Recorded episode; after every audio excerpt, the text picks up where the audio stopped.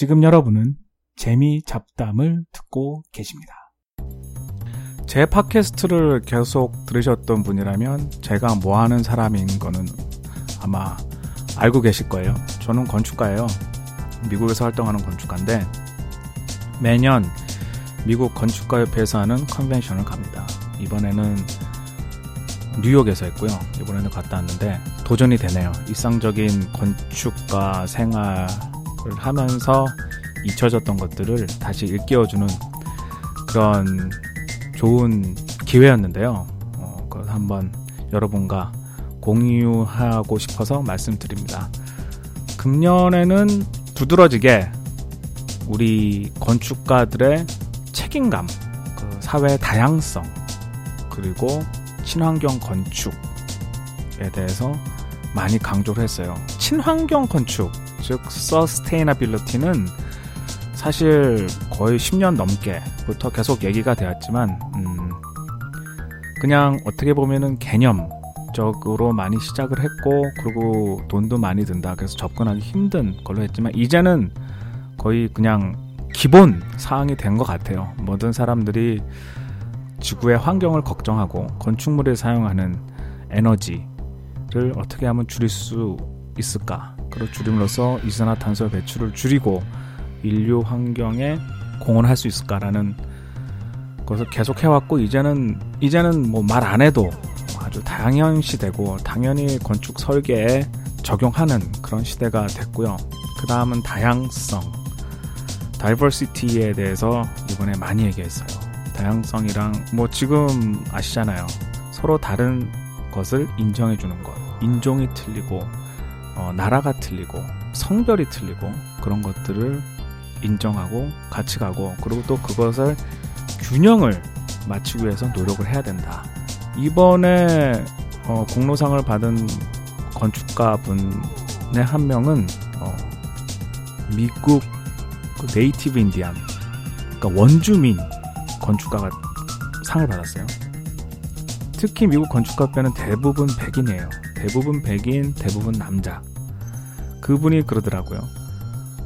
어, native Indian 원주민 출신의 건축가는 아예 통계도 안 잡힌다. 뭐 워낙 없으니까 아예 없으니까. 근데 그런 분을 어, 상을 줬고 그분이 자기 그 지역 원주민들이 많이 사는 지역에 자기들이 가진 문화를 잘 적용할 수 있는 그런 건축 설계한 부분을 많이 인정을 해서 어, 상을 드렸어요. 그런 게 참 그런 걸 보면서 어, 많이 도전이 되고요. 어, 그리고 건축가들이 커뮤니티 사회에 어, 공헌할 수 있는 부분이 뭔가 그 좋은 건축하면 꼭 돈이 많이 든다. 그런 것들이 그런 생각들을 많이 하는데 그렇게 돈을 많이 안 들이고도 그만큼 더 고민하고 그만큼 좋은 공간을 제공하고 그럼으로써 우리 건축가들이 이 사회에 어떻게 더 많은 공헌을 할 수 있을까? 그런 얘기를 많이 했어요. 그래서 우리가 어, 작은 설계비를 가지고 정말 그 프로그램이라 그러는데요. 건축에서는 그 용도에만 맞게 그렇게 빡빡하게만 설계를 할 게 아니라 좀 더 넓은 시야를 가지고 우리가 배운 것을 사회에 공헌할 수 있는 어, 그런 생각을 가지고 설계를 하지 않나 어, 그런 게 많이 많은 느낌을 받았어요. 어, 마지막으로 하나 공유하고 싶은 말은 음, 금년 2018년 올해에 회사로 뽑힌 분들이 나와서 수상 소감을 얘기했는데 어, 인상적인 게 있어요. 금년에는 어, Snow Kreilich Architects이라는 회사에서 상을 받았는데 그분이 나와서 뭐 이렇게 뭐 감사하다 여러 가지 뭐 이렇게 저희가 뭐 노력을 했다 그런 얘기하면서 하는 말이 자기네들은 어, life and work balance를 좀 많이 지킬라 그런다. 그게 그래서 자기네들은 무조건 일주일에 40시간 근무다. 다들 건축가들이 막 환호하고 박수치고 그랬어요. 어떻게 보면은 일주일에 40시간 근무, 아, 40시간 근무가 당연한 거예요. 그러니까 그게 정상적인 시간이고 음, 하루 8시간씩 5일이죠.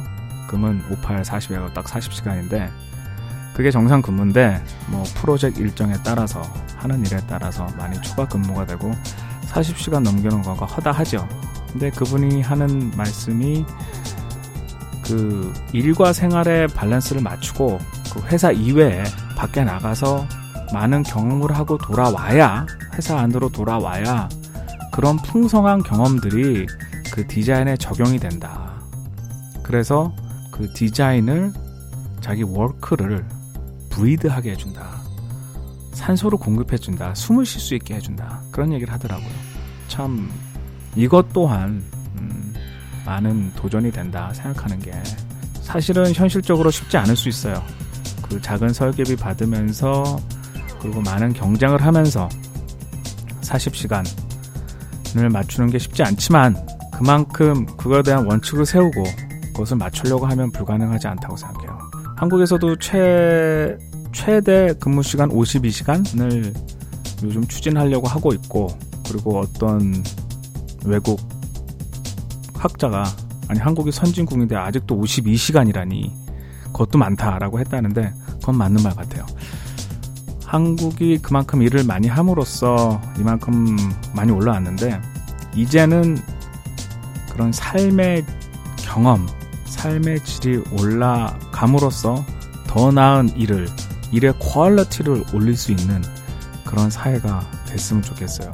이제 quantity 양은 우리 전 세대 부모님들의 세대 희생에 의해서 많이 올라왔는데 이제는 우리가 1등 기업이 나올 수 있는 1등 1등 quality의 일을 우리가 제공할 수 있는 어, 그런 회사의 수준에 도달하려면 많은 삶의 경험과 여유가 있어야 되겠다고 생각합니다.